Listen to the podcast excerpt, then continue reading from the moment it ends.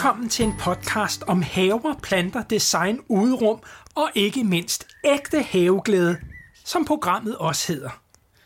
Mit navn er Kent Rømer Brun. Jeg er havejournalist, fotograf og designer og har blomsterhaven.dk. I denne podcast-serie tager det med rundt i vores dejlige land, hvor jeg besøger forskellige haveglade folk og deres små som store haver.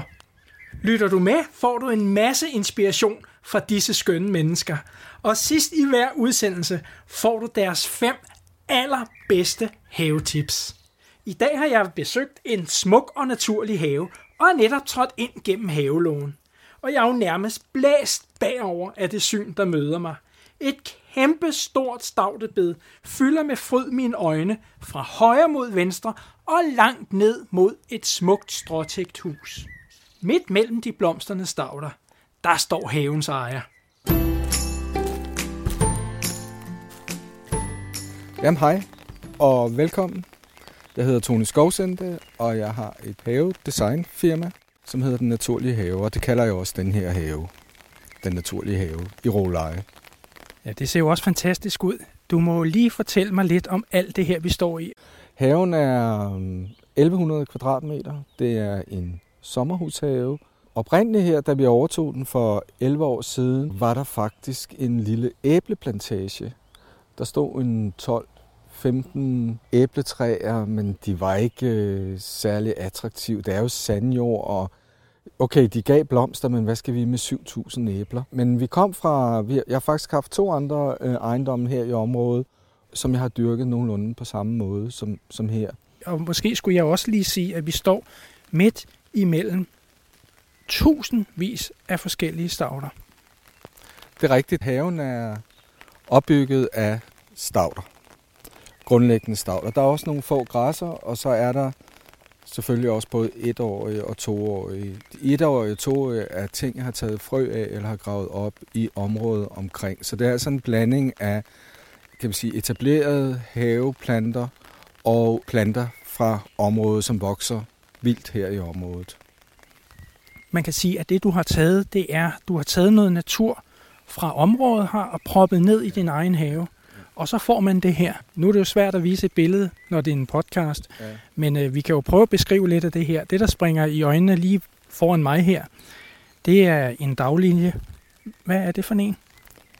Altså dagliljer er jo en, det er jo en fremragende haveplante, og især for dem, der står, og det der er der rigtig mange, der gør, der står og savner blomster i juli, som havemæssigt eller blomstermæssigt godt kan være en svær måned, fordi vi har hele den kæmpe store eksplosion af blomster og farver i juni op til Sankt Hans. Men så er der faktisk mange haver, der går i stå farvemæssigt. Og der kan dagliljen være en, en rigtig god løsning, hvis man er til varme farver, for det er de jo hovedsageligt. De spænder jo fra pastelgul til kraftig gul, du kan se orange, du kan se mørk lilla. Men, men det er jo, selvom den er lilla, er det jo den røde, der dominerer i den lilla, øh, hvis du tager dagliljerne. Så er de spiselige, de smager helt vildt godt. Jeg spiser kun arterne. Der er to arter her. Øh, det er den, der hedder Hemerocallis fulva, og der er Hemerocallis citrina, som vokser vildt i... Ja, det, den stammer fra Østen, fra Kina, hvor den bliver handlet på markedet som en fødevare. Den smager mildt. Der er så mange blomster. Man siger, man skal vi spiser blomster og så videre. Der er udgivet bøger om det, men det her, det er faktisk rent faktisk en af de blomster, der smager virkelig godt. Og den smager mildt af ærter. Det lyder lækkert, så det vil sige, at når vi render rundt her i din smukke have, så øhm, bruger du altså også at plukke direkte fra den og så ind i, øh, i det, du tilbereder? Nej, jeg spiser det simpelthen på stedet. Det er ikke sådan, jeg kommer det i salater eller noget. Vil du smage en? Ja, lad os smage en en gang. Det her, det er en citrina, og nu stiger, får du den her. Bare til, tag det hele. Jeg ved ikke, om man kan høre det. Men jeg smager altså på en, en citrongul daglinje, og den smager vildt godt. Den smager nemlig rigtig godt, og det bedste tidspunkt at plukke den, hvis man kan nænde det jo. Men nu har jeg jo så mange, jeg tror der er over 100 dagliljer i haven. Så det gør ikke så ondt på mig, når, hvis man går rundt og spiser 10 øh, øh, dagliljer. Som, som sagt, så spiser jeg kun arterne. Jeg ved ikke, ja, man kan sikkert sagtens også spise sorterne, men der er ligesom om, jeg har det sådan, hvis der har været menneske henover og manipuleret med farver og alt sådan noget, så er jeg ikke så begejstret for at spise dem. Men vi ved jo af tusindårig erfaring, at de er blevet spist i Kina i meget, meget lang tid og dyrket, så derfor er de sikkert sikre nok. Ikke?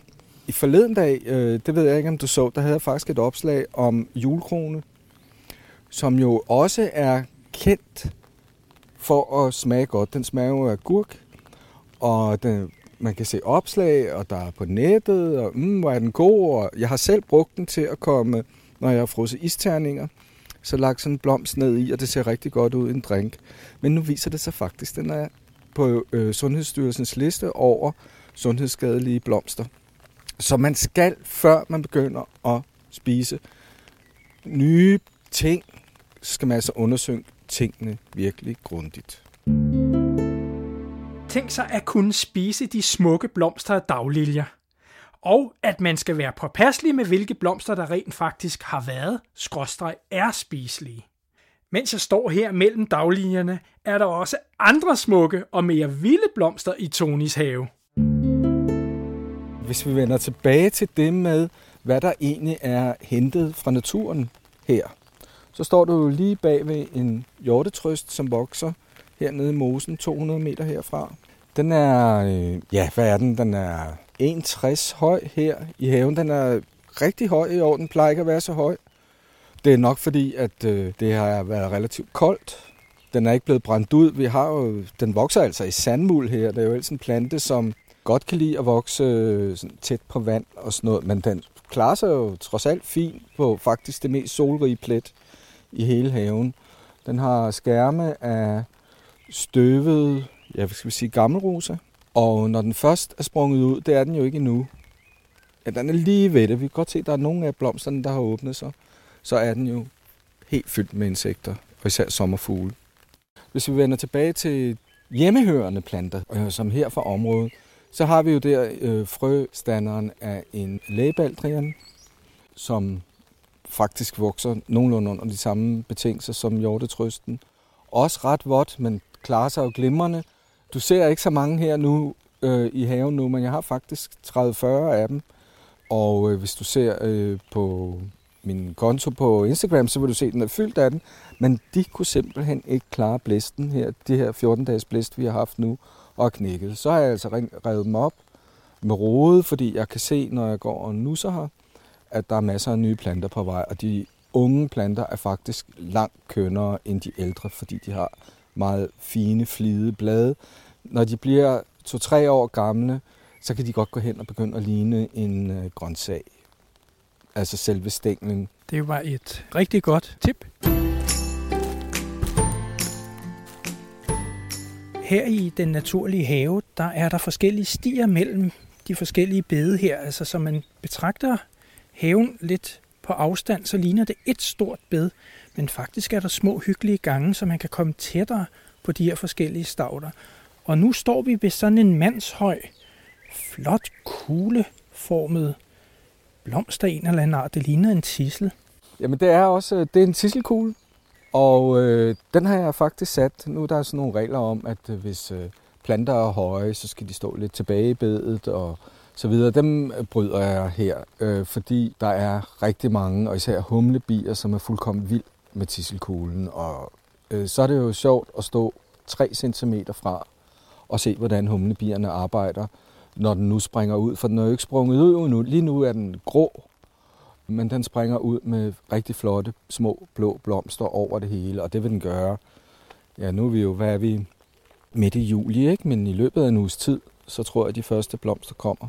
Og jeg tænker, at du også har denne her, fordi den giver sådan en helt speciel form, for den er vidderlig kugle rundt. Ja, ja, men det er, det er klart, at som strukturplante, ornamentalplante, der er den jo helt fuldkommen enestående. Det er den. Det er virkelig en, der tiltrækker blikket. Jeg har egen erfaring med tisselkugle, og det er, at de sår sig rigtig mange steder hen. Hvad gør du ved den, når den har blomstret? Jeg øh, klipper den faktisk ned. Udover at det er sådan en prydhave, så er det faktisk også en lidt en doven have, fordi jeg gider ikke bruge sommeren på at, at gå og, og, og lave øh, havearbejde. Så det, det foregår hovedsageligt om øh, forår og efterår. Men lige præcis tisselkuglen, der fjerner jeg kuglerne, og jeg får alligevel ikke fjernet alle kugler alligevel, for du kan se, der er kommet nogen her og der. Men så kan man jo så overveje, om man ikke skal grave den gamle op. Selvom det sandsynligvis ikke vil lykkes, fordi den har en pælerod på 70 cm. Men så bliver den i hvert fald begrænset for en periode. Vi bevæger os jo videre ned igennem. Lige ved siden af, der står jo en ærenpris, som også, som du kan se, fyldt med humlebier, selvom det regner. Og også øh, hjemmehørende her i landet. Jeg tror, den hedder Langbladet Longifolie. Flot blålilla farve har den her. Jeg har den mistænkt for at have formeret sig, men jeg ved ikke, om det er rigtigt med øh, den virginske ærenpris. Prøv at se derhen, der står en lyseblå langbladet ærenpris. Og det har jeg simpelthen aldrig set før. Den er godt nok sød. Vi er nødt til at spænde igennem haven her. Og jeg var lige ved at snuble over en buksbomkugle. En uklippet buksbomkugle. Det er jo lige det. Vi bevæger os ned gennem flere af Tonys bede her. Og jeg er omgivet af blomster. Det er jo helt overvældende. Nu går vi frem til noget, der er... Ja, det, det ligner jo en kunstig plante. Det er jo... Jeg synes jeg faktisk er en af de sjoveste planter. Den er jo stålblå, tror jeg, der står i beskrivelserne. En mands tro. Og det er faktisk, når der er åben have, så er det jo som regel sådan, at øh, selvom det er ved at ændre sig lidt, så er det jo 80% kvinder, og så er der nogle mænd på slæb. De, men mændene elsker mandstro, fordi selve farven, jeg tror, den minder om en legetøjsbil, de havde som barn, og de er fyldt med liv. Her der er svigerfluer, der er, jeg ved ikke, om de indeholder et eller andet lettere narkotisk stof, som øh, humlebierne er afhængige af, eller hvad. De vil i hvert fald ikke forlade den. Du kan se, de sidder og sover i regnvejr ovenpå den. Naturlige planter i den naturlige have. Jeg må sige, at det fungerer rigtig godt. Øjet for roer hersker en nærmest terapeutisk stemning. Når du hjemme i din egen have skal designe din bede, så husk derfor, at der skal være lidt af hver. Altså både hjemmehørende planter, og så naturligvis de planter, du forelsker dig i, nede i dit lokale plantecenter. Kig også efter struktur og form, som for eksempel nogle orangefarvede blomsterspir, som jeg bider særlig mærke i. Hvad er det for en plante? Den ser utrolig spændende ud.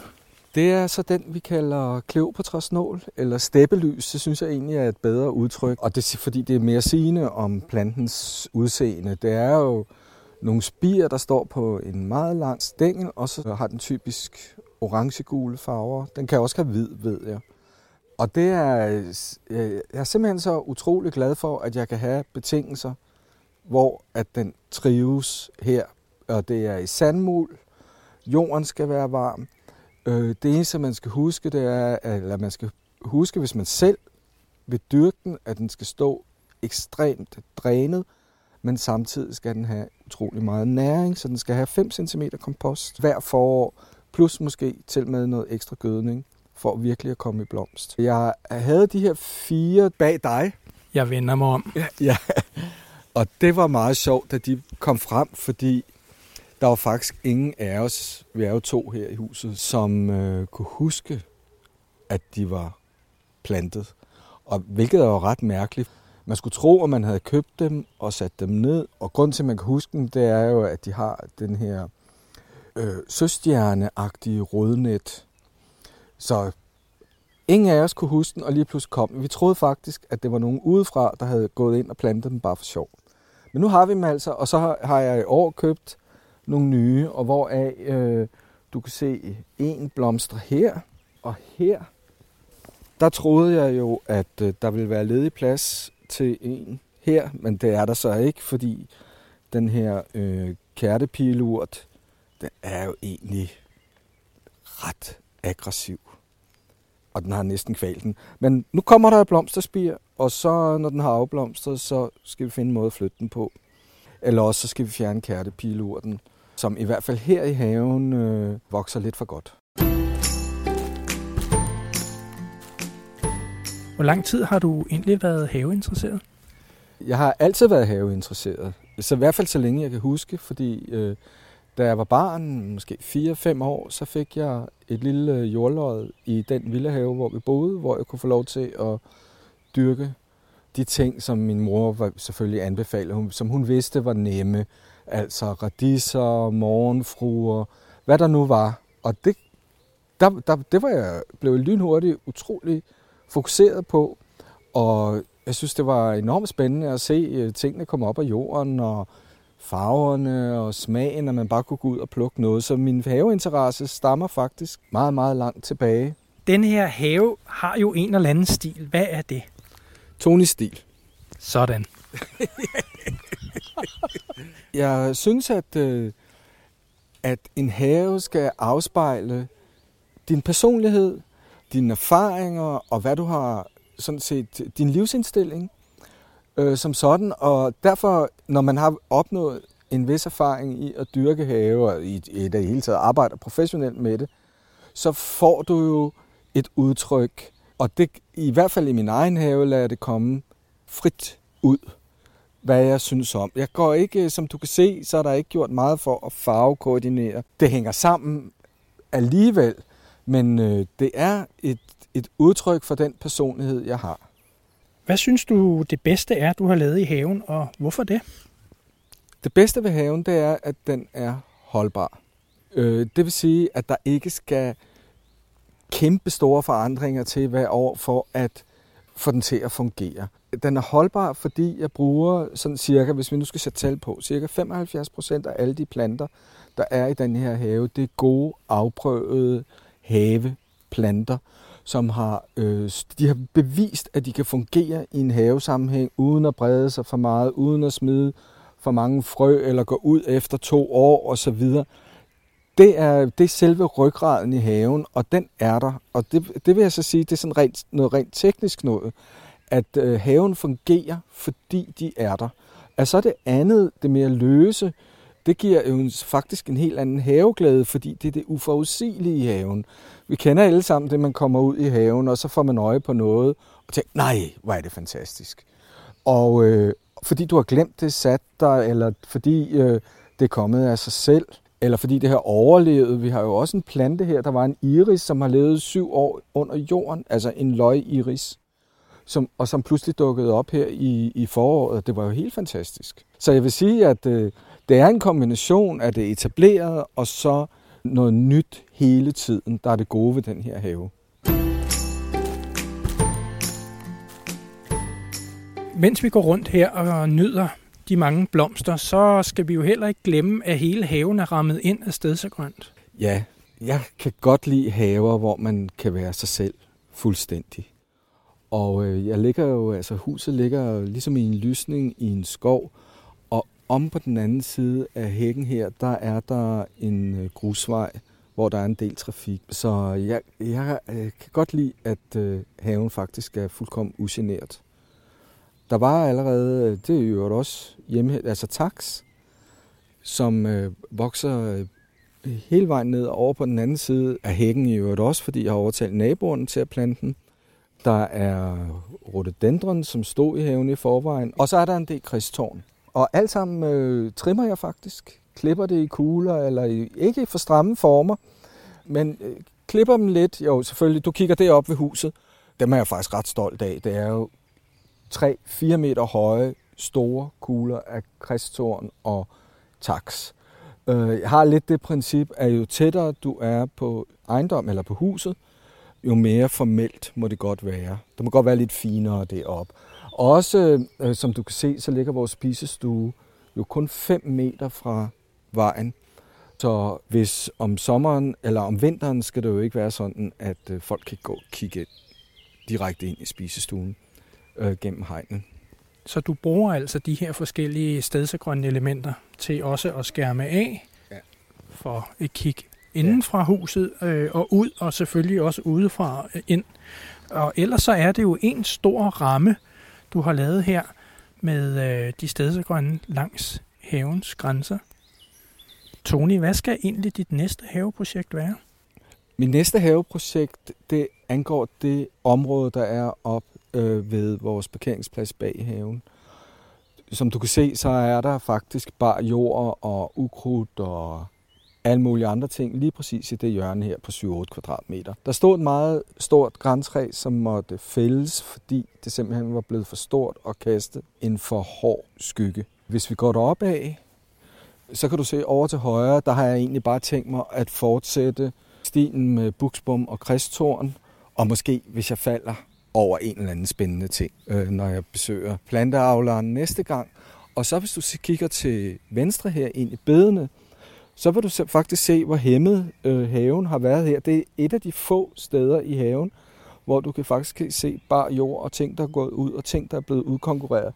Det er ikke noget, du lægger mærke til, bare lige sådan. Men her, det min næste øh, haveprojekt, det er måske de her 10-15 kvadratmeter. Der kunne jeg godt tænke mig, at der kom nogle græsser, ikke for høje, sådan 80 cm, rigtig tørketålende græsser. Skal vi gå videre?